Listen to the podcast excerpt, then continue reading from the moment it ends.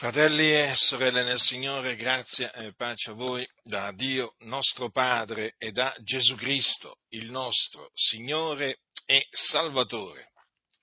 Il profeta Geremia scrisse queste parole. Libro del profeta Geremia, capitolo 23. Leggerò diversi versetti a partire dal versetto 9, praticamente dal versetto 9 al versetto 40, cioè fino alla fine di questo capitolo che ritengo un capitolo molto importante, una parte molto importante del libro del profeta Geremia. Dice il profeta Geremia quindi, il cuore mi si spezza in seno, tutte le mie ossa tremano. Io sono come un ubriaco, come un uomo sopraffatto dal vino, a cagione dell'Eterno e a cagione delle sue parole sante, poiché il paese è pieno di adulteri, poiché il paese fa cordoglio a motivo della maledizione che lo colpisce. I pascoli del deserto sono inariditi. La corsa di costoro è diretta al male, la loro forza non tende al bene. Profeti e sacerdoti sono empi. Nella mia casa stessa ho trovato la loro malvagità, dice l'Eterno. Perciò la loro via sarà per loro come luoghi lubrici in mezzo alle tenebre. Essi vi saranno spinti e cadranno, poiché io farò venire su loro la calamità, l'anno in cui li visiterò, dice l'Eterno. Avevo ben visto cose insulse tra i profeti di Samaria, profetizzavano nel nome di Baal e traviavano il mio popolo di Israele ma fra i profeti di Gerusalemme ho visto cose nefande, commettono adulteri, procedono con falsità, fortificano le mani dei malfattori, talché nessuno si converte dalla sua malvagità. Tutti quanti sono per me come Sodoma e gli abitanti di Gerusalemme come quei di Gomorra. Perciò così parla l'Eterno degli eserciti riguardo ai profeti. Ecco, io farò loro mangiare dell'assenzio e farò loro bere dell'acqua avvelenata, poiché dai profeti di Gerusalemme l'empietà si è sparsa per tutto il paese. Così parla l'Eterno degli eserciti, non ascoltate le parole dei profeti che vi profetizzano, essi vi pascono di cose vane, vi espongono le visioni del loro proprio cuore.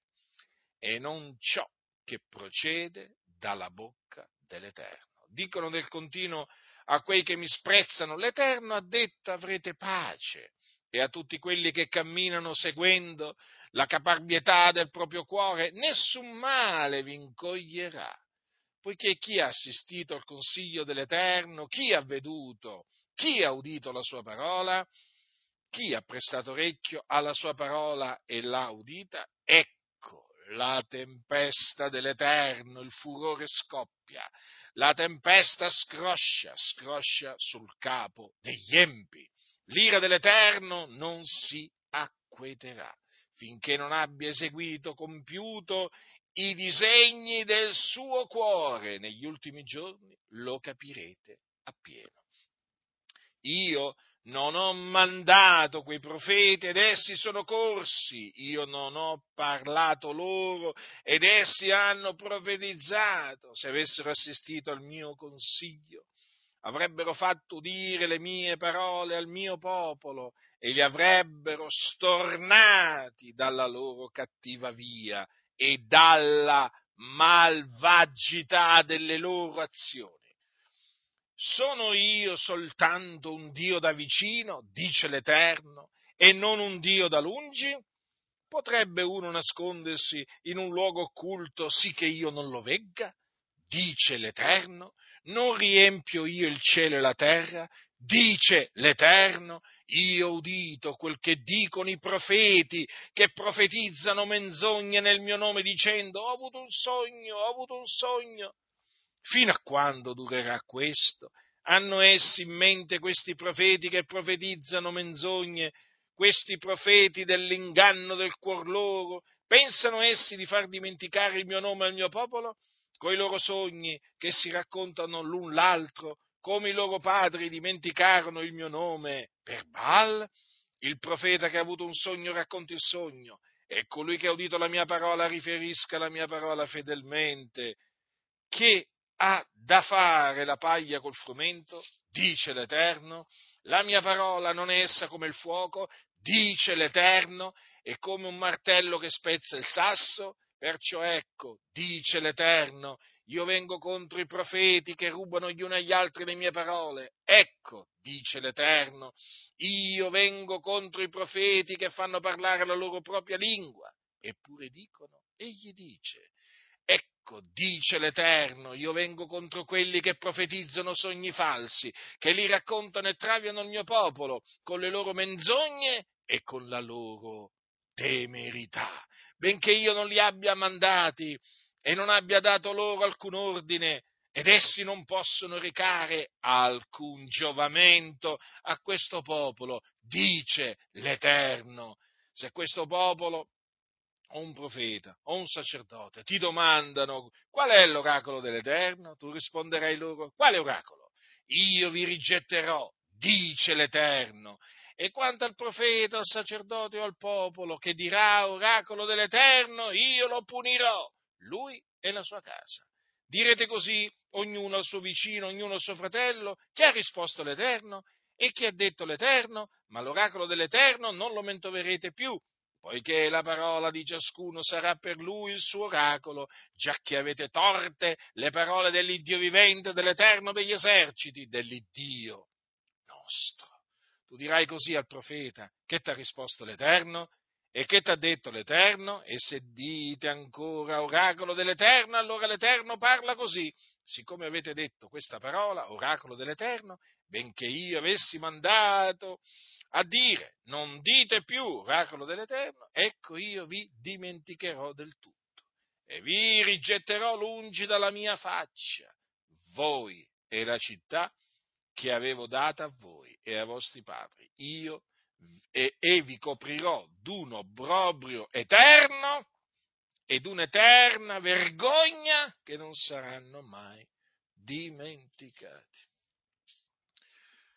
Ora, fratelli nel Signore, se volete sapere come si comportano i falsi profeti, se volete avere, come si suol dire, un identikit del falso profeta che viene a voi, perché i falsi profeti vengono a noi, ecco, è sufficiente che leggiate queste parole sante del profeta Geremia, che vi ricordo era un profeta di Dio, stabilito da Dio, un profeta che parlò da parte di Dio al popolo.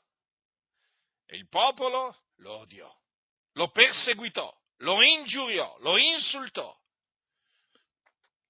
A motivo delle parole che il profeta Geremia proferì da parte di Dio ad un popolo che si era corrotto profondamente, a un popolo che si era abbandonato a ogni sorta di malvagità, a un popolo che aveva preso la legge di Dio e se l'era gettata dietro le spalle, a un popolo che disprezzava le sacre parole di Dio, a un popolo che, benché avesse rigettato la legge del Signore, si presentava nella casa di Dio, cioè il Tempio che c'era a Gerusalemme, a offrire il suo culto a Dio. Eh? Offrendo sacrifici, offrendo profumi, festeggiando le feste, ma il Dio aveva in abominio quel loro culto, il culto di quei giudei, perché quei giudei avevano le mani contaminate dall'iniquità, avevano nel loro cuore malvagità, erano, come dice qui la Sacra Scrittura, come dice, la corsa di costoro è diretta al male, la loro forza non tende al bene. Ebbene, Geremia, come altri profeti, parlarono da parte di Dio, scongiurarono i giudei a ravvedersi, a convertirsi dalle loro vie malvagie, a convertirsi al Signore Dio, promettendo loro che il Signore avrebbe avuto misericordia di loro, li avrebbe perdonati. Hm? Perché il Signore è buono, il Signore è misericordioso. Ma il Dio disse anche tramite i profeti che se non si fossero convertiti li avrebbe puniti per le loro iniquità e avrebbe chiamato da un paese lontano un esercito per punirli come essi meritavano. Ma accanto ai veri profeti di Dio sorsero dei falsi profeti. Infatti, vi ricordate che cosa dice l'Apostolo Pietro nella sua seconda epistola? Dopo aver detto che non è dalla volontà dell'uomo che venne mai alcuna profezia, ma degli uomini hanno parlato da parte di Dio perché sono spinti dallo Spirito Santo, proseguendo dice, ma sorsero anche falsi profeti fra il popolo. Vedete? Quindi ci furono veri profeti che parlarono da parte di Dio, non per loro volontà, eh, ma parlarono da parte di Dio, quindi per volontà di Dio, perché sono spinti dallo Spirito Santo. Ma accanto ai veri profeti, uomini santi, timorati di Dio, ecco che sorsero anche falsi profeti fra il popolo. E quindi, fratelli, non vi illudete, perché accanto ai veri profeti sono sempre sorti eh?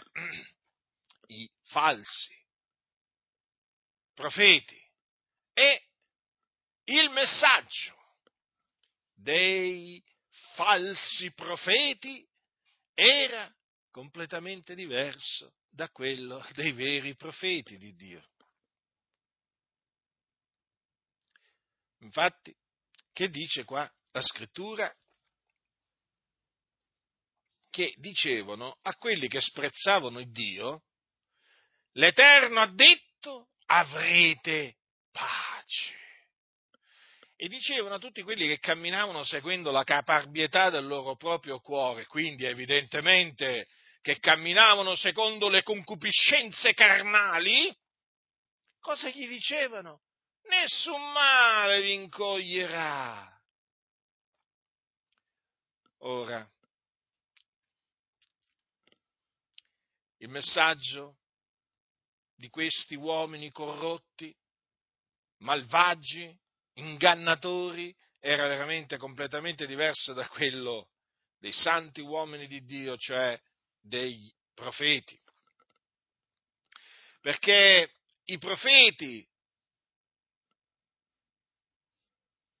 esortavano da parte di Dio i malvagi a ravvedersi, a convertirsi dalle loro vie malvagie. Mentre questi falsi profeti, usando il nome del Signore, incoraggiavano i malvagi a rimanere malvagi, a continuare a camminare nelle loro vie malvagie. E infatti a differenza dei profeti di Dio che gli, pre, gli preannunziavano i giudizi di Dio, che facevano questi? Dicevano, l'Eterno ha detto avrete pace. Ecco, che bello, eh? Naturalmente, che bello dal loro punto di vista, no? Dicevano naturalmente, si, si complimentavano in un certo senso, no? Si complimentavano con, con, con questi falsi profeti, chiaramente, no? Eh, si compiacevano nelle loro, nelle loro, parole così dolci, così incoraggianti, eh? così rassicuranti. L'Eterno ha detto avrete pace, ma dico io, ma è o non è un bel messaggio questo? Eh?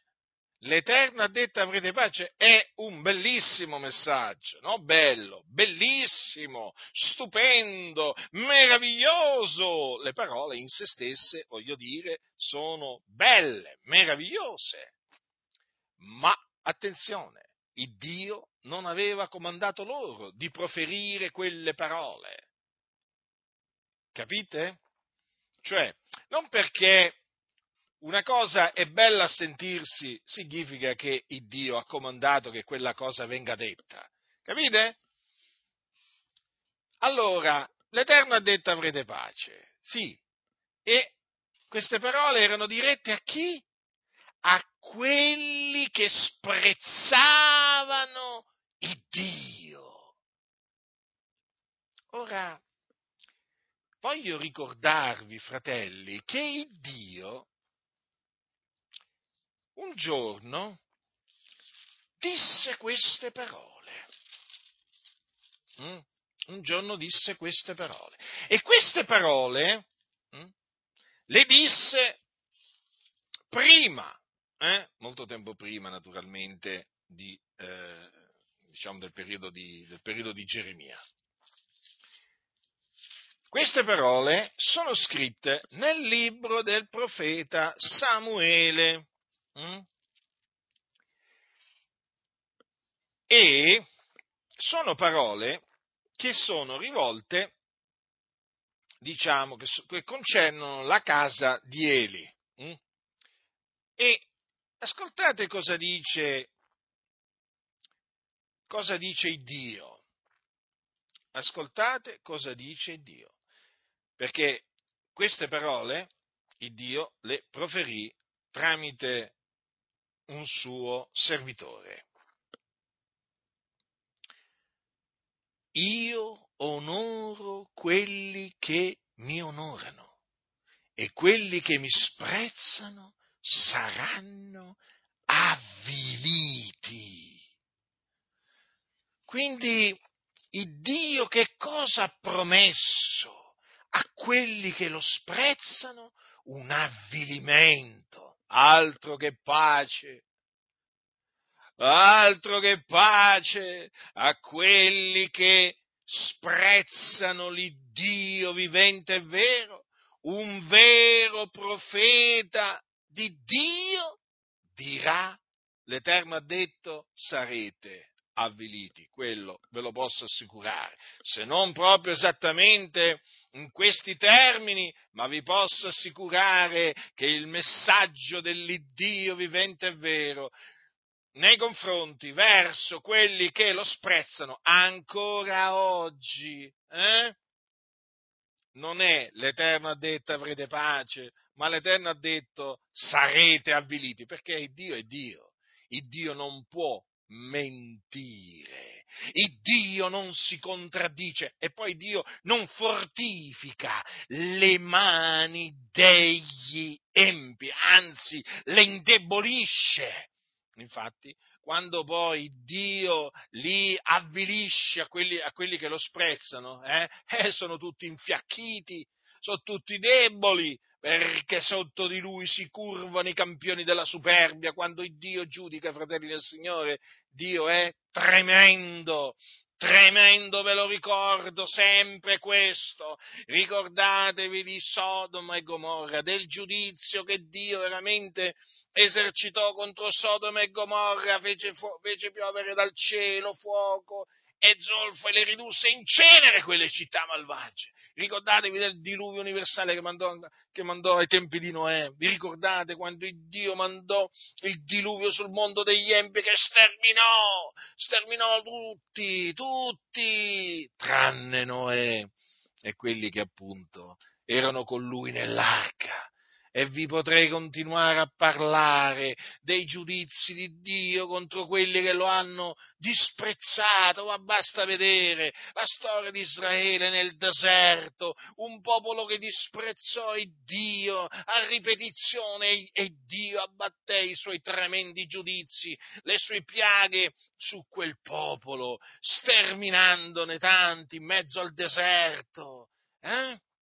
E poi, e poi proseguendo, e poi proseguendo, e quanti giudizi, quanti giudizi Dio ha esercitato eh, contro quelli che lo hanno disprezzato. Eh, la Bibbia è piena, la Bibbia è piena, sia l'antico ma anche il nuovo. Eh. Badate bene, non pensate che Dio sia cambiato. Leggete il profeta, il, il libro dell'Apocalisse, va, proprio l'ultimo libro della Bibbia, no? quello posto proprio, eh, proprio all'ultimo, no? alla, fine, alla fine della Bibbia. Ecco, basta che leggete quel libro per, render, per rendervi conto che Dio non è cambiato e che Dio esercita ancora oggi i suoi giudizi contro quelli che lo disprezzano eh, leggete, leggete le, le, sette lettere, le sette chiese dell'Apocalisse e poi leggete tutto il resto e vi renderete conto che Dio non è cambiato sotto la grazia come vorrebbero farvi credere i bugiardi.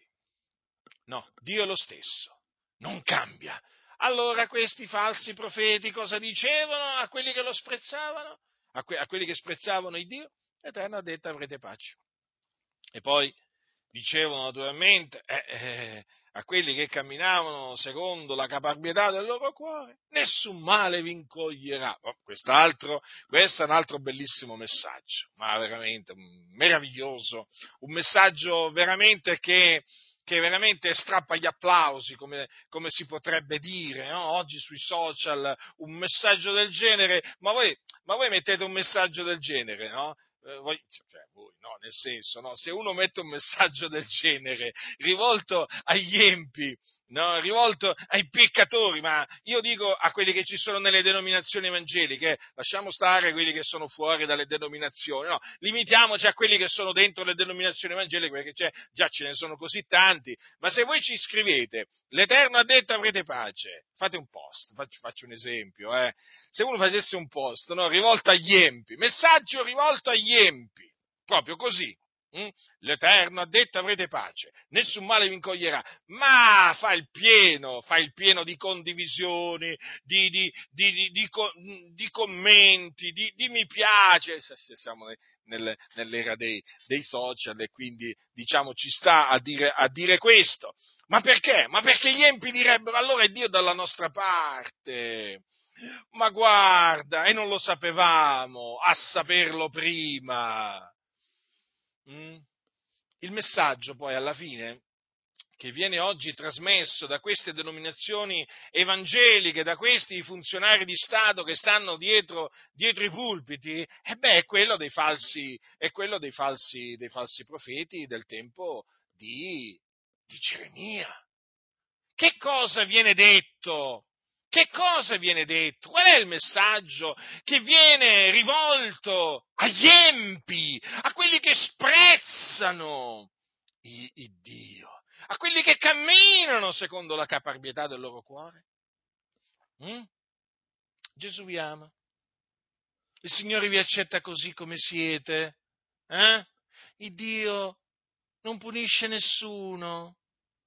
Tranquilli, ma proprio state tranquilli, rubate, state tranquilli, avete l'amante, state tranquilli, tranquilli, che Dio non punisce nessuno, perché Dio è buono.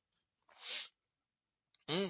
Siete dei bugiardi incalliti? No problem, nessun problema. Il Dio vi capisce. Sì, perché adesso si sono inventati pure quest'altra espressione. Il Dio capisce.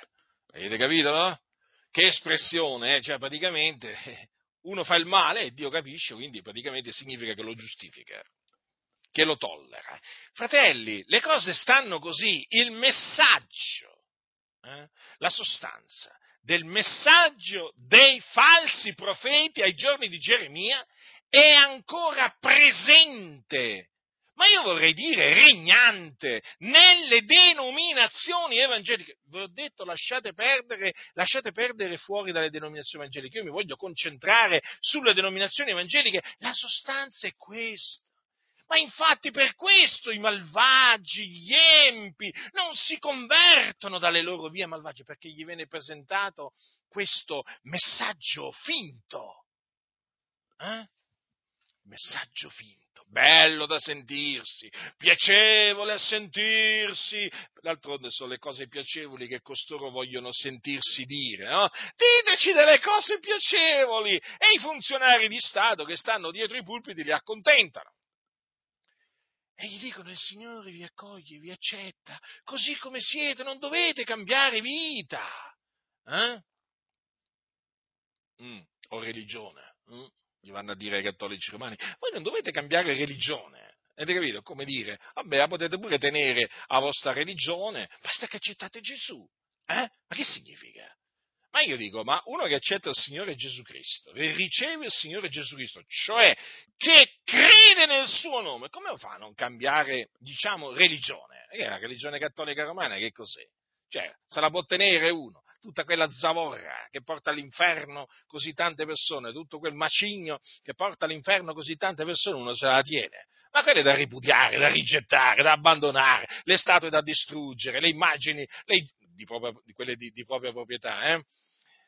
da distruggere, la messa, la messa da, da, da, aborrire, la confessione pure, il battesimo degli infanti pure. Ma io dico, come, come non cambiate religione? Intanto dovete ravvedervi, cattolici romani che mi ascoltate, vi dovete ravvedere, cambiare mente, eh, cambiare mente, poi vi dovete convertire dagli idoli che voi seguite, sono idoli muti, eh, in abominio a Dio, vi dovete convertire dagli idoli all'Iddio vivente e vero, adorando il Dio in spirito e verità, e dovete credere nell'Evangelo, eh? cioè nella buona novella che Gesù di Nazareth è il Cristo, che è morto per i nostri peccati, secondo le scritture, che fu seppellito, che risuscitò dai morti il terzo giorno, secondo le scritture, e che apparve ai testimoni che erano prima stati innanzi scelti da Dio. Questo è l'Evangelo, nel quale dovete credere per ottenere la salvezza, la remissione dei peccati, la giustificazione e la vita eterna, altrimenti ve ne andrete all'inferno, proprio quando morirete, no, no, quale purgatorio? Il purgatorio non esiste, ve ne andrete all'inferno. Oh, giusto per ricordare eh, qual è il messaggio che noi rivolgiamo ai cattolici, ai cattolici romani, no? in caso, magari, nell'eventualità che qualcuno se lo fosse dimenticato, qual è il messaggio che noi e che ogni cristiano deve trasmettere ai cattolici romani. Eh? Ebbene, questi qua appunto parlano in questa maniera agli empi, ai peccatori. Eh? Così il Signore vi accoglie, così come, co- come siete. Ecco come va. E poi chi si converte? Chi si converte? E le denominazioni evangeliche sono piene di cattolici romani che hanno cambiato casacca, non è che hanno cambiato mente, no, no, no, non è che hanno un cuore nuovo, una mente nuova, no, no, hanno cambiato casacca, parrocchia, parrocchia. Invece di andare alla messa cattolica vanno alla messa evangelica, sì, perché sempre di messa si tratta, è una sorta di messa. Ormai questi, queste predicazioni che fanno sti, sti pastori evangelici sono delle messe, Avete presente i preti quando leggono dal messale? Ma sapete che talvolta sono più spontanei certi preti che, che questi funzionari di Stato che stanno, stanno, nei locali di culto delle chiese evangeliche? Si mettono lì veramente, sembra che stiano lì a, so, al club, lì, non so dove, a fare un discorsetto così, come se stessero parlando di, di pasta e fagioli, come se stessero là in, una, in, una, in un'università a fare una lezioncina. Ma che gente è questa qua? E il messaggio è che, è che, Dio ama tutti, e che Dio salva tutti, e che Dio non punisce, non punisce nessuno, sono solo i talebani evangelici, sono quelli il pericolo, il pericolo, per le chiese. Sì, sì, siamo diventati noi il pericolo, no? Non sono i massoni, no, sono i talebani evangelici. Chi sarebbero? Sono gli studenti evangelici, perché talebani significa studenti, sono quelli che studiano le scritture, che temono il Dio che si studiano di mettere in pratica quello che dice, che dice il Signore, che naturalmente annunziano eh, l'Evangelo ed esortano gli uomini a ravvedersi, a credere nell'Evangelo, a fare frutti degni di ravvedimento. Questi sono pericolosissimi per la Chiesa. Eh, sì, per la, non per la Chiesa, per le denominazioni evangeliche, queste logge massoniche che ormai si possono chiamare così con il loro nome, dai, bisogna chiamarle così, denominazioni massoniche perché più o meno portano tutti avanti i principi, i principi massonici. E il messaggio è un messaggio finto, che non porta nessuno a tremare davanti a Dio. Eh? ad essere terrorizzato a motivo dei propri peccati, a sentire veramente le fiamme dell'inferno, ma veramente nessuno, eh, questi gli parlano così, avrete pace, nessun male vi incoglierà, Dio vi ama, vi accetta così come siete. Malvagi, sono malvagi quanto sono malvagi quelli che li ascoltano e che gli vanno a dire amen. Certo, capisco che quello è un messaggio molto bello, ma è un messaggio finto. Un messaggio che fortifica appunto le mani dei malfattori di cui appunto sono piene le denominazioni evangeliche. Eh? E, quando intendo, e quando dico malfattori potrei fare una lista, una lista di male azioni eh? a cui costoro sono dati, di cui sono schiavi, eh, compresi quelli dell'ipergrazia, e questi sono, quelli dell'ipergrazia sono appunto tra gli impostori eh, che ingannano le persone eh, con, le loro, con, il loro messaggio diabolico, perché è un messaggio che viene dal diavolo, quello che portano i predicatori dell'ipergrazia. E comunque sostanzialmente il messaggio di costoro è uguale, identico al messaggio di quei profeti che il Dio rimproverò e condannò e punì, e punì mm, non solo per avere usato il suo nome in vano, perché loro usarono il nome di Dio in vano ed è, voi sapete che chi infrange questo comandamento ha una punizione assicurata. Eh? Molti, molti se lo sono dimenticati, eh, molti non lo sanno, allora glielo ricordiamo a quelli che se lo sono dimenticati e lo facciamo sapere a quelli che non lo sanno. Non usare il nome dell'Eterno che è l'Iddio tuo in vano, perché l'Eterno non terrà per innocente chi avrà usato il suo nome in vano. Questo significa che Dio non lascia impunito chi usa il suo nome in vano, quindi chi usa il suo nome eh, per ingannare le persone. Eh, a prescindere che sia un profeta o un apostolo, non importa, sarà ritenuto colpevole, sarà punito da Dio, come furono puniti da Dio questi profeti. Hm? Sì, nessun male vi incoglierà, dicono, perché d'altronde loro peraltro non credono, eh? non credono che Dio, che Dio punisca. Hm? Il loro Dio, un altro Dio, è l'Iddio, l'Iddio massonico, è l'Iddio della massoneria, eh? Quello che non punisce, quel Dio che non è un vendicatore, è l'Iddio della massoneria. Ecco perché condanniamo la massoneria, perché la massoneria è una fabbrica, è una fabbrica di menzogne, di menzogne contro la verità. D'altronde, eh, chi è il fondatore della massoneria? Per così dire, il diavolo, ovvio, no? un'istituzione diabolica. È l'antichiesa, la massoneria è l'antichiesa per eccellenza. Anzi, vorrei dire l'antiverità l'antiverità proprio. Eh sì, perché per la massoneria non c'è verità assoluta, capite? Ecco perché sono contro la Chiesa, perché la Chiesa è colonna e base della verità. E dunque, il Dio, vi stavo dicendo, non è che punì questi profeti solamente per aver usato il suo nome in vano, ma anche a motivo delle loro inique azioni tra i profeti di Gerusalemme ho visto cose nefande, commettono adulteri, procedono con falsità. Vedete? Vedete? Commettevano adulteri, erano dei fornicatori, e infatti camminavano secondo le concupiscenze eh, carnali. E ancora oggi, nella stessa maniera, eh? sono così. i falsi profeti camminano secondo la caparbietà del loro cuore, camminano secondo le concupiscenze carnali, sono corrotti. Eh? I fatti sono questi. Poi, se qualcuno, voglio dire, non accetta i fatti, problemi suoi. Ma d'altronde, sapete, oggi, oggi i fatti da chi sono accettati? I fatti, dico, eh, qui i fatti, non è che qui, cioè, non è che uno qua sta parlando di una teoria, sapete, la teoria è una teoria, ma qui stiamo parlando di fatti, cioè di fatti, mm? anzi di misfatti. Infatti questi qua, questi qua sono dati ai misfatti, questi proprio fanno misfatti. E d'altronde non, eh, non vengono nemmeno riconosciuti come misfatti. Che vuoi, fratello? Ti dicono, c'ha l'amante, è una debolezza, fuma i sigari, vabbè, che vuoi fare?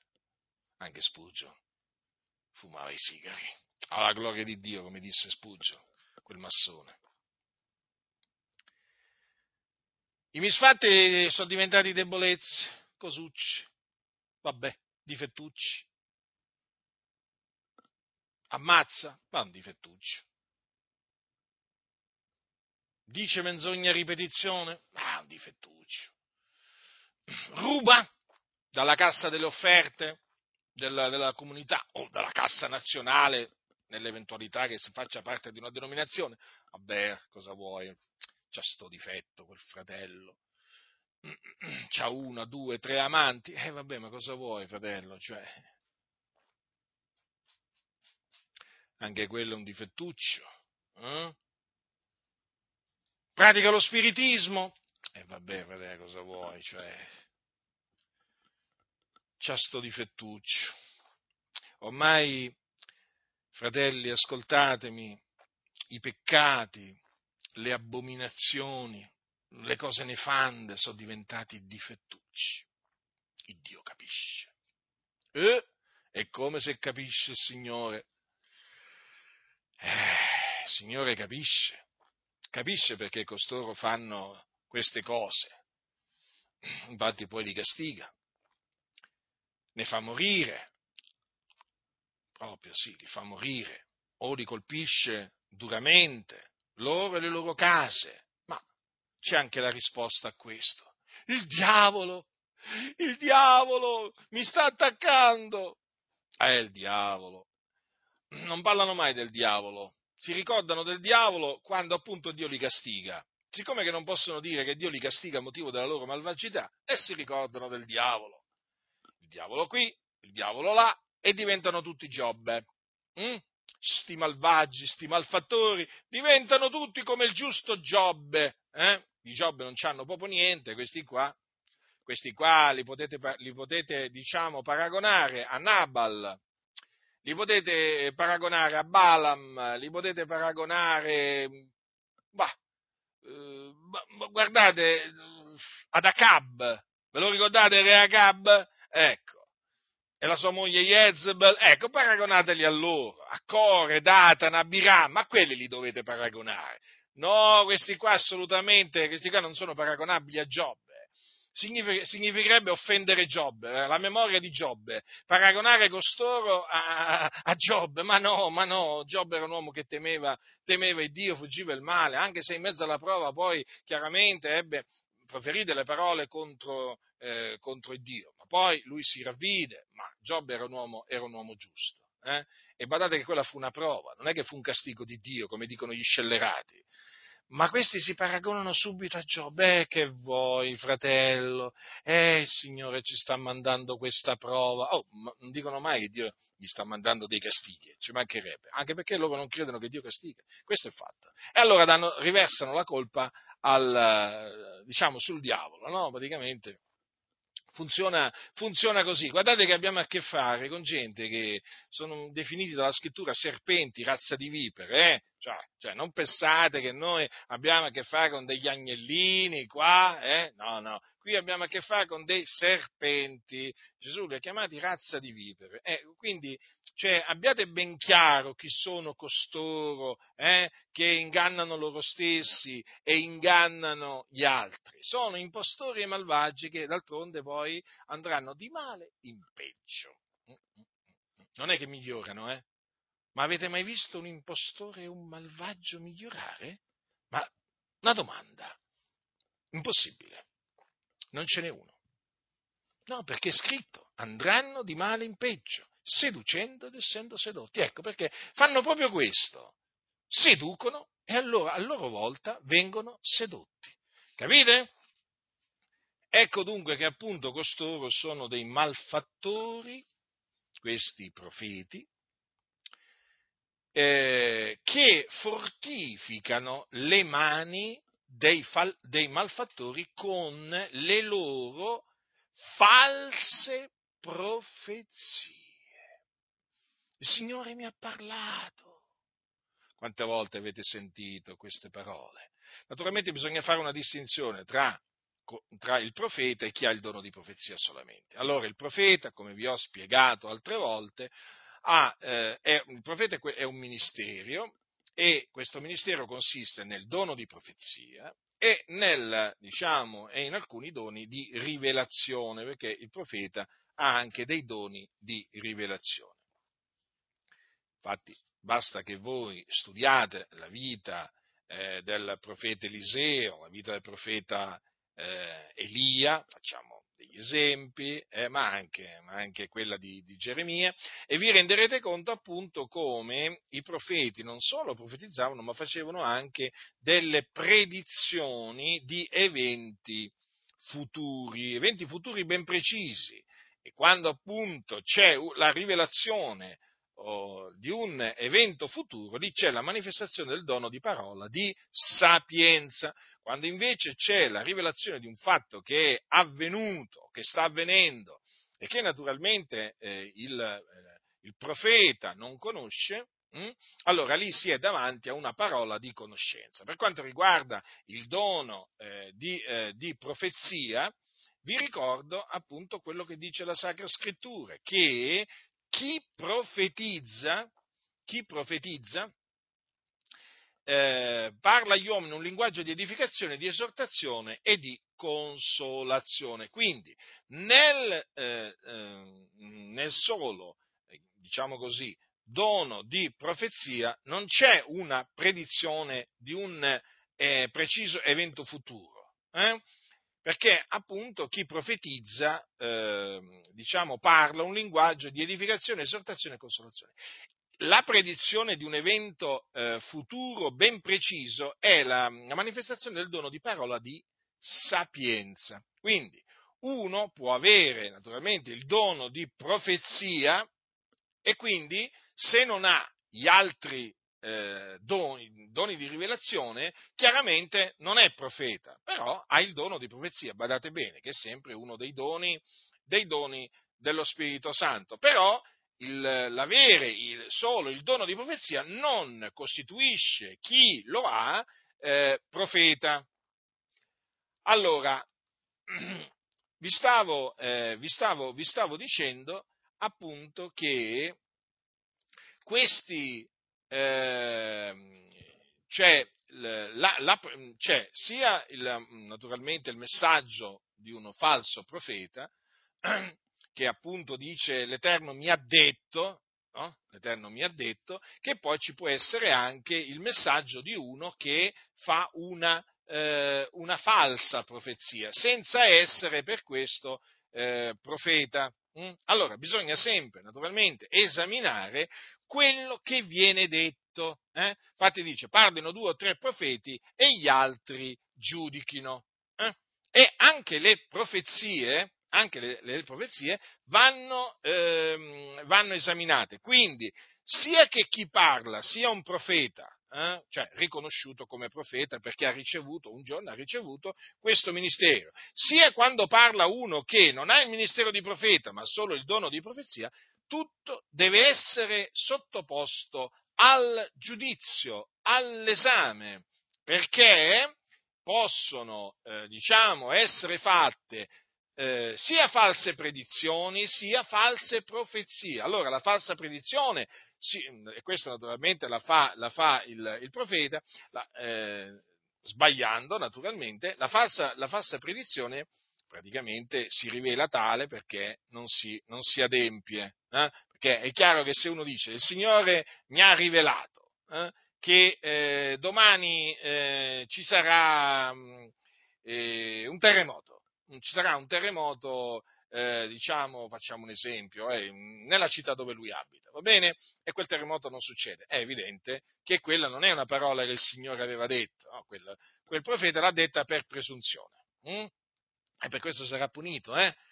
Quindi, nel, nel, momento in cui c'è una falsa predizione, quella falsa predizione poi è chiaro, si rivela tale perché appunto non si adempie quello che il profeta eh, ha detto usando il nome di Dio.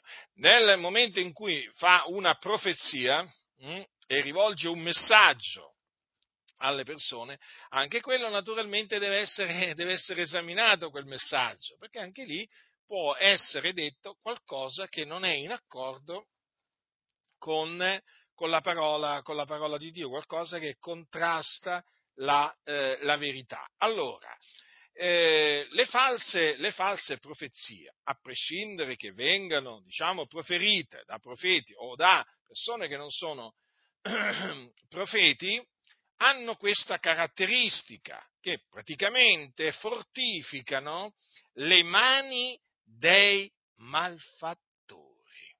Infatti, vedete, dice, procedono con falsità, fortificano le mani dei malfattori. Infatti, se voi, legge, eh, se voi veramente eh, leggete accuratamente mh, le parole di questo, di questo, capitolo, vi accorgerete che eh, questi, questi, questi, messaggi, chiamiamoli così, messaggi profetici, erano messaggi che fortificavano le mani dei malfattori. Ora, il Dio, se voi leggete tutta la Bibbia, eh, vi accorgerete che Dio, eh, tramite i suoi eh, servitori, eh, non ha mai eh, fortificato le mani dei malfattori. Assolutamente. Perché? Perché il Dio dice ai malfattori la verità, non è che li lusinga. Capite? Non è che gli, tras- gli fa trasmettere un messaggio ingannevole, no, gli fa, gli fa dire la verità o gli dice nel momento in cui dovesse parlargli personalmente, gli dice la verità. E il messaggio, il messaggio vero che Dio rivolge ai malfattori lo troviamo nei profeti, proprio nel, nel libro dei profeti. Leggete Isaia, leggete Geremia, leggete Ezechiele, leggete Amos, leggete eh, Michea, Osea, insomma, se voi leggete gli, questi, gli scritti di questi profeti, vi accorgerete che il Signore, tramite, tramite le loro, le loro eh, profezie, non fortificava le mani dei malfattori, eh? ma le indeboliva. E i malfattori si arrabbiavano, si infuriavano davanti alle profezie eh, come anche davanti alle predizioni fatte dai profeti di Dio. Capite? Quindi bisogna sempre prestare la massima attenzione a quello che dice la Sacra Scrittura. Naturalmente, cosa succedeva? I malfattori, vedendo, eh, vedendosi fortificati, vedendosi, diciamo, fortificare le mani da questi profeti, parlavano bene di questi, di questi profeti, capite? E infatti eh, Gesù, quando, quando diciamo, ammaestrò i suoi discepoli, cosa gli disse? Guai a voi quando tutti gli uomini diranno bene di voi, perché i padri loro facevano lo stesso coi falsi profeti. Vedete? Cosa facevano dunque i padri loro eh? nei confronti dei falsi profeti? Eh, dicevano bene dei falsi profeti e invece parlavano male dei veri profeti.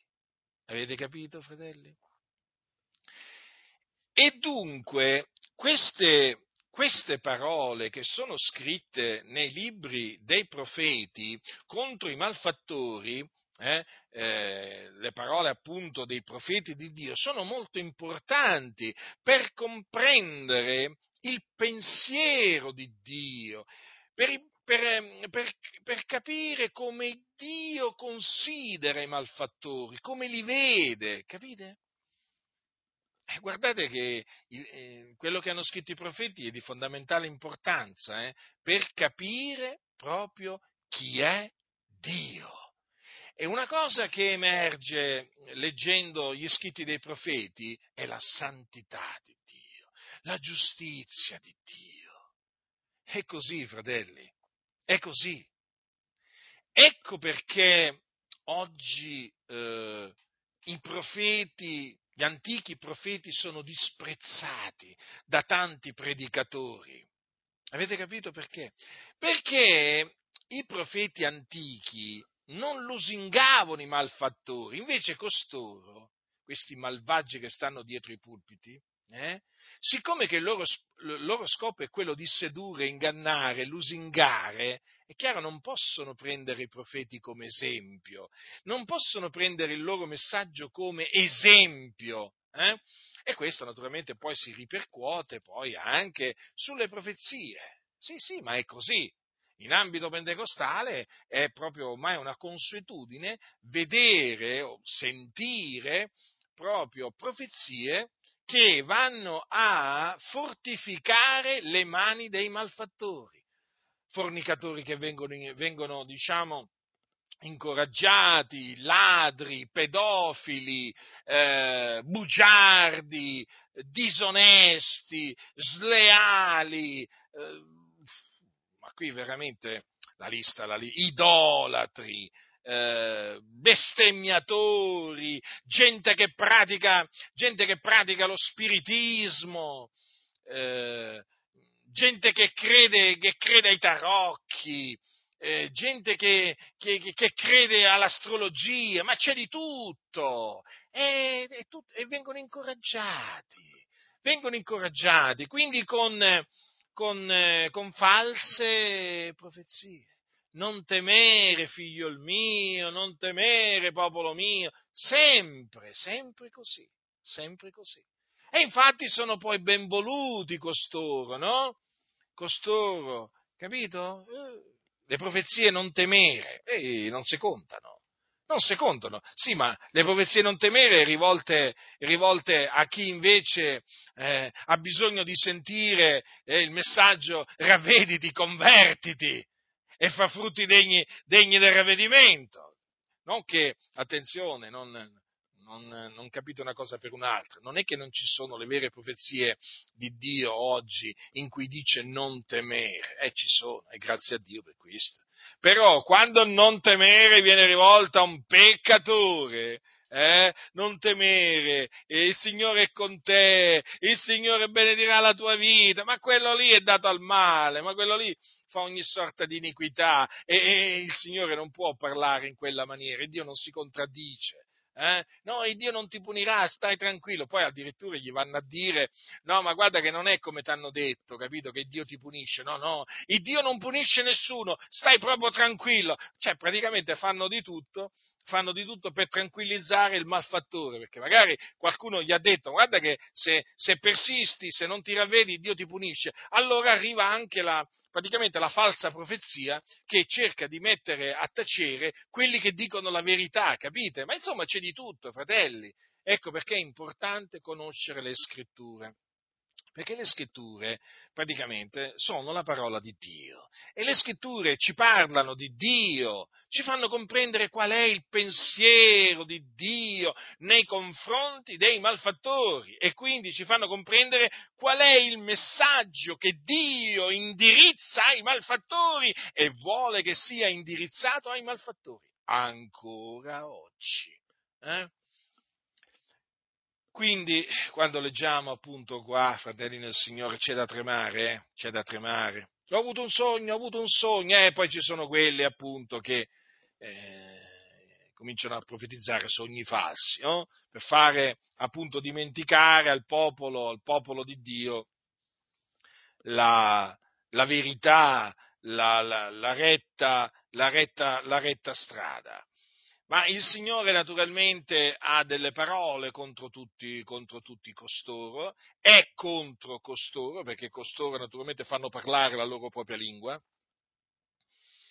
eh, dicendo, egli dice, vedete la cosa grave questa, e quindi il Signore viene contro costoro, perché costoro traviano il popolo di Dio con le loro menzogne, con la loro temerità.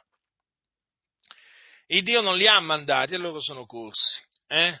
Il Dio non ha parlato loro eh? e questi qua invece parlano. E quindi il giudizio di Dio è certo su costoro. Vi stavo dicendo appunto che c'è da tremare quando si, legge, si leggono le parole, le parole di Geremia, o meglio, le parole che Dio pronunziò per bocca di Geremia contro i falsi profeti. C'è da tremare, fratelli nel Signore, perché, ve lo ripeto, queste parole sono una delle conferme che il nostro Dio è santo, è giusto, è verace. E sono la conferma che di Dio nessuno si può fare beffe. Sono la conferma che Dio è un vendicatore, che Dio è un fuoco consumante, Mm? E che questi bugiardi, questi bugiardi, che sono veramente, c'è un esercito di bugiardi in mezzo alle denominazioni evangeliche, eh, che stanno ingannando le persone, a prescindere che si definiscano profeti, apostoli, non importa, non importa quale ministero dicono di avere, ma questi bugiardi che stanno ingannando, ingannando le chiese, ma veramente non, non rimarranno impuniti non rimarranno impuniti, non rimangono impuniti come non rimasero impuniti i falsi profeti ai giorni di Geremia, perché Dio è giusto, cioè Dio è un giusto giudice. Cosa fa un giusto giudice? Assolve l'innocente e punisce il colpevole. E questi qua sono colpevoli perché ingannano le chiese, presentando un altro Dio, un Dio che fortifica le mani dei malfattori. Ma poi non solo, da un lato fortifica le mani dei malfattori, dall'altro contrista il cuore dei giusti, perché, sapete, c'è pure quest'altro risvolto, eh? che questi bugiardi poi se la prendono coi giusti e allora lanciano delle menzogne contro i giusti per attristarli, per indebolirli, per indebolire le mani dei giusti. Ma vi rendete conto? Questi fanno un'opera satanica costoro, questi che usano il nome di Dio in vano nelle denominazioni evangeliche, non importa se si dicono profeti, non importa se, se, se, profetizzano, non importa mm, se, se peraltro o stanno facendo un insegnamento, questi sono malvagi. Sono malvagi. Ecco perché nessuno si converte dalla sua malvagità. Ma dove sono i convertiti? Voi trovate convertiti alle denominazioni, ma non convertiti a Dio. Ma dove sono quelli che si convertono dalle loro vie malvagie a Dio? E che si vede che si sono convertiti, quindi, eh? perché hanno smesso di camminare per le vie malvagie. Ma dove sono? Gli dicono Dio ti accetta così come sei. E chi si converte dalla sua malvagità? Avrai pace. Quando la scrittura dice non v'è pace per gli empi, questo è il messaggio che deve risuonare anche nell'assemblea dei santi. Non v'è pace per gli empi, per scoraggiare chi magari eventualmente comincia a pensare che anche se si abbandonerà al male avrà pace. No, bisogna proclamare quello che dice la scrittura. Non v'è pace per gli empi, dice il mio Dio. Eh, ma se tu cominci a predicare questo, o a profetizzare, se uno appunto ha il dono di profezia, eh, ti abbandonano. cominciano a maledirti, cominciano a insultarti, a offenderti, a dire che non hai amore. E invece i falsi profeti hanno amore. Uh, quanto amore che hanno i falsi profeti. Perché i falsi profeti capiscono i malvagi. Capiscono, avete capito? Tra virgolette. Eh? Cioè, incoraggiano, li incoraggiano. E invece, naturalmente, quelli che parlano da parte di Dio non capiscono ma tu non capisci, fratello. Poi ti chiamano fratello, ma io non li sopporto questi, ma quale fratello?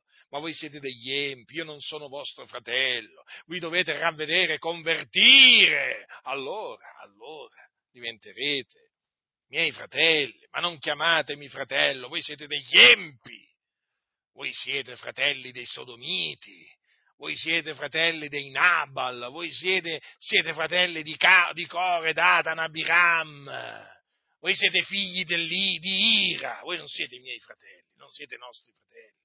Vi dovete ravvedere, ah, vi dicete evangelici, ma che ci importa? Ma che ci importa a noi che vi chiamate evangelici, che poi peraltro manco sapete cos'è l'Evangelo, ma voi siete dei malfattori, ma voi vi, vi dovete ravvedere, convertire, oltre che credere nell'Evangelo. Eh? E quindi, fratelli nel Signore, vi ho voluto ricordare con questa mia predicazione eh, chi sono costoro che procacciano il male del popolo di Dio e che si definiscono profeti? Hm? O magari anche che non, non, non, essendo profeti hanno il dono di profezia, ma sono tutti nemici del popolo di Dio, perché lo lusingano, lo ingannano. Chi con false rivelazioni, chi con false profezie. Eh? e naturalmente anche chi con falsi insegnamenti, questi procacciano la distruzione del popolo di Dio. Ma il Dio, che è appunto santo, che è giusto, non li lascerà impuniti. Guardate che stiamo vedendo Dio giudicare eh? predicatori, pastori, ma voi cosa vi pensate? Ma voi cosa vi pensate? Sì, questi hanno voglia di dire il diavolo ci sta attaccando, ma sì, ormai. Le loro ciance le conosciamo a memoria, sta filastrocca che il diavolo li sta attaccando. È Dio che li sta punendo, solo che loro, appunto, essendo dei malvagi, scaricano la cosa, la cosa, appunto, sul, sul diavolo, dicendo appunto, incolpano il diavolo appunto di quello che gli sta, di quello che gli sta avvenendo. Invece, invece veramente di umiliarsi davanti a Dio, di riconoscere che veramente Dio li sta bastonando, li sta flagellando per indurli a ravvedersi e convertirsi. No, è il diavolo. Perciò, e loro sono Giobbe. Eh? Vedi, vedi, fratello, lo vedi come quello, come, come, come, come avvenne a Giobbe, fratello, come avvenne a Giobbe. Poi cosa succede? Se qualcuno gli va, gli va a dire, ma fratello, esamina le tue vie. Eh? esamina le tue vie, ma se c'è qualche via malvagia, convertiti al Signore. Ah, ma tu sei un molestatore, ma tu mi sei venuto a scoraggiare, io sto soffrendo e devo sentire pure questo, e tu fai l'opera dell'accusatore dei fratelli. Insomma, basta che tu gli dici, esamina le tue vie, mm? e se trovi una via malvagia, abbandonala, convertiti, eh? subito ti accusano di essere appunto il servitore del diavolo. Eh? Eh già, avete capito come funzionano le cose. Guardate, fratelli, la cosa è seria, la cosa è drammatica, eh? la cosa è drammatica. Ecco perché oggi chi predica la verità veramente si espone, si espone a ogni sorta di vituperio da parte di queste chiese evangeliche, si espone, si espone veramente a, cioè, a ricevere ogni sorta di male, eh, perché? Perché c'è tanta malvagità nelle denominazioni evangeliche, ma veramente tanta, ma tanta, tanta, sono proprio delle fontane di malvagità, credetemi. Io adesso ho capito, adesso ho capito, ma io adesso ho capito perché quando siamo venuti nel Lazio ci hanno rigettato. Ma pensate, mica confutavamo la massoneria, no? Perché sapete, meglio dirlo questo. Io non sapevo nemmeno cosa fosse la massoneria. Cioè, nel 1990 io e mio fratello siamo, siamo giunti qua per volere di Dio nel Lazio. Hm? E abbiamo, diciamo, cercato no? di, voglio dire, di, di, di voglio dire, siamo andati in alcune comunità perché pensavamo magari di intraprendere una sorta di collaborazione con qualche comunità evangelica, pentecostale naturalmente. Eh? Ma che? Ma che? Ma appena ci vedevano, ma pensate, nel 1990, nel 1990, eh? appena ci vedevano sembrava che succedesse qualcosa, no? In effetti non è che sembrava, succedeva qualcosa, eh? Appena veramente mettevamo piede nel locale di culto, noi andavamo là per, per andare al culto, poi per cercare qualche fratello, no? Cercare qualche fratello, da incoraggiare, da esortare, da ammaestrare, secondo la grazia di Dio che, che era con noi. Appena ci vedevano subito si capiva che stava avvenendo qualcosa eh? e ci rigettavano praticamente. Adesso abbiamo capito, ma perché regna la malvagità, l'ipocrisia, la falsità. Cioè si potrebbero definire queste denominazioni dei regni degli ipocriti. E guardate che non esagero, non è un giudizio ingiusto, perché proprio noi l'abbiamo sperimentata, la finzione, l'ipocrisia di queste chiese. Capite? Quindi vi ho, voluto, vi ho, voluto, ricordare queste cose, perché la realtà è questa, non è quella che vi descrivono i cianciatori, i seduttori di menti e i ribelli. No? no, no, la realtà è drammatica, fratelli, la realtà è drammatica ed è esattamente eh, la realtà, com'è la realtà? È come quella che c'era al tempo di Geremia. Vi ho detto altre volte, leggete il libro del profeta Geremia e capirete, e capirete in che stato vertono le denominazioni evangeliche. Ah, non pensate che io stia esagerando, eh? ve lo ripeto, non è assolutamente così perché devo dire poi nel corso degli anni abbiamo ricevuto così tante conferme che veramente le cose stanno esattamente in mezzo alle denominazioni evangeliche come stavano ai tempi del profeta Geremia. E questa è la ragione perché ci odiano e ci disprezzano, ve lo ripeterò fino alla fine. Innanzitutto perché predichiamo l'Evangelo e poi perché insegniamo la dottrina degli Apostoli. Eh, lo so, Com'è possibile? Qualcuno dirà, eh, è possibile, perché queste denominazioni evangeliche sono delle logge massoniche. Lì, se non parli, non ragioni come i massoni, sei rigettato. Noi, quando parlavamo, come ancora oggi, eh, parlavamo delle cose di Dio, ma non è che ne sapevamo della massoneria infiltrata nelle chiese, sapevamo che c'erano falsi fratelli nelle chiese, ci guardavamo, come, sapevamo che c'erano anche falsi pastori e così via.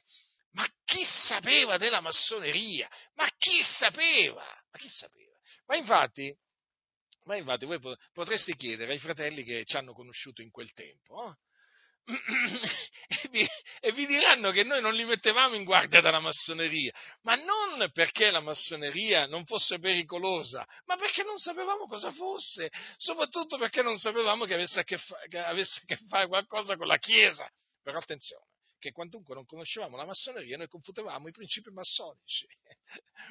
Mi ricordo durante le mie, le mie ricerche eh, che, che, stavo facendo, eh, quando stavo scrivendo il libro, il libro La massoneria smascherata, che praticamente mh, mm, trovai un numero di telefono su un sito, su un sito di un'obbedienza massonica e volli, volli chiamare per, eh, diciamo, un po' eh, senza dire che stessi scrivendo un libro contro la massoneria, eh.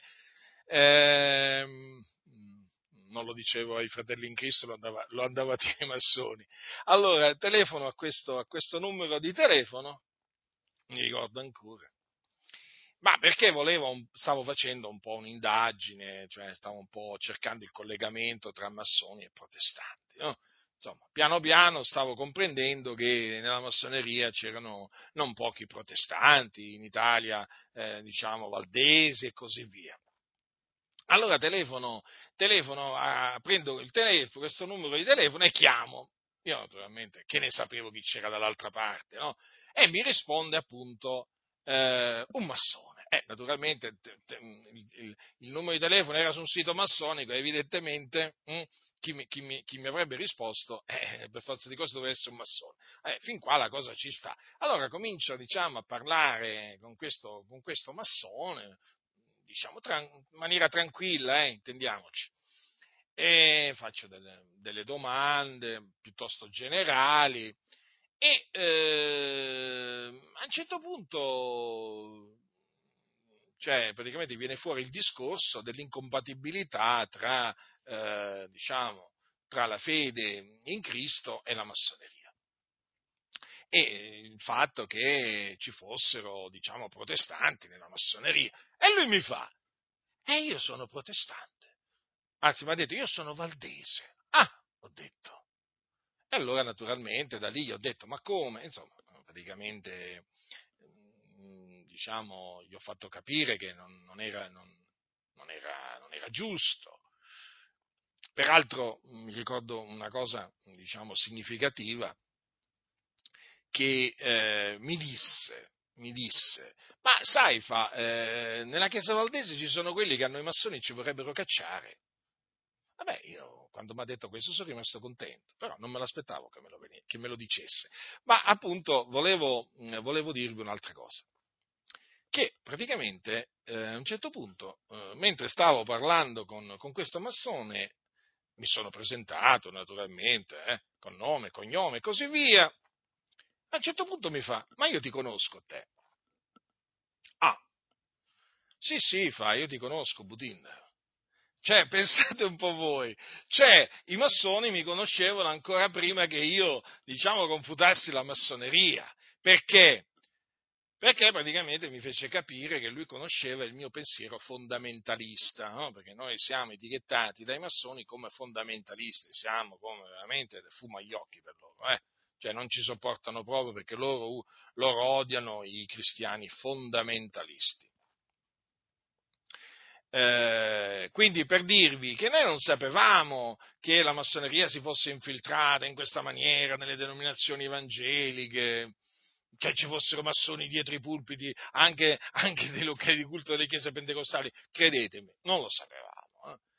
Però, però, però, noi, eh, predicando la parola di Dio, confutevamo e ci opponevamo ai principi massonici, però senza sapere in effetti cosa fosse la massoneria. Quindi i fratelli possono rendere testimonianza che quelli che naturalmente ci, ci, frequentavano nel 90, nel 91, proprio, proprio i, i, primi tempi che siamo venuti qua nel Lazio, che noi non li, non, li, non li, mettevamo in guardia dalla massoneria, che non conoscevamo cosa fosse la massoneria, però, però, però, ehm, però eh, abbiamo confutato i principi della massoneria praticamente, eh, quando, li, quando li ammaestravamo, però senza saperlo, eh? senza, senza saperlo. Comunque Dio il Dio è meraviglioso, il Dio, il Dio guida, fratelli, basta che uno si attenga alla verità.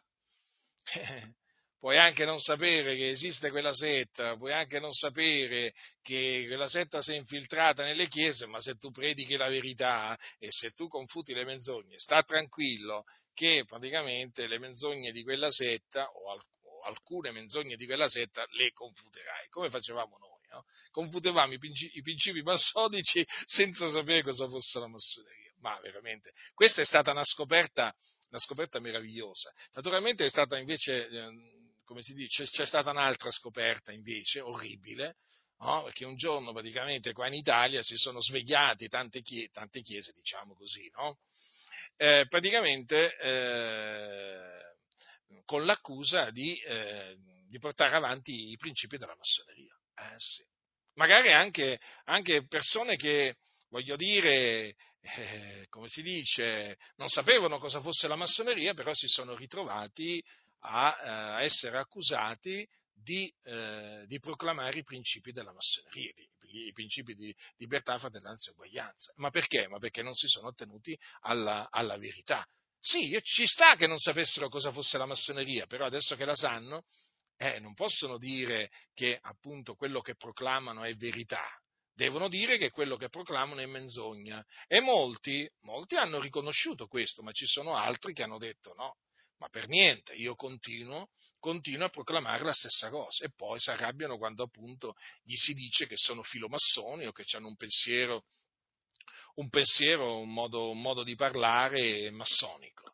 Capite? Quindi vi ho voluto ricordare, appunto, ho voluto fare questa predicazione contro i falsi profeti, contro le false profezie, per ricordarvi che non ci si può fare beffe eh, di Dio perché, eh, perché Dio, Dio, è santo, eh, Dio è giusto e coloro che appunto usano il nome di Dio per eh, fortificare le mani dei malfattori, per eh, parlare di loro senno, eh, facendo appunto parlare la loro lingua così, dicendo egli dice quando invece il Signore non ha parlato, beh, per ricordarvi che costoro saranno puniti, vengono puniti, già qui sulla faccia della terra, eh, attenzione, eh, fratelli. Quindi che il timore di Dio ci accompagni sempre, hm? che non ci lasci mai il timore di Dio, perché l'uomo che teme Dio è beato. Invece guai a coloro che disprezzano il Dio, guai a coloro che non temono,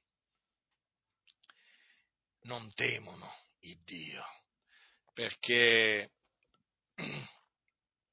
per certo il Dio li punirà. Questo è quello che insegna la Sacra Scrittura, che è la parola di Dio. La grazia del Signore nostro Gesù Cristo sia con tutti coloro che lo amano con purità incorrotta. Amen.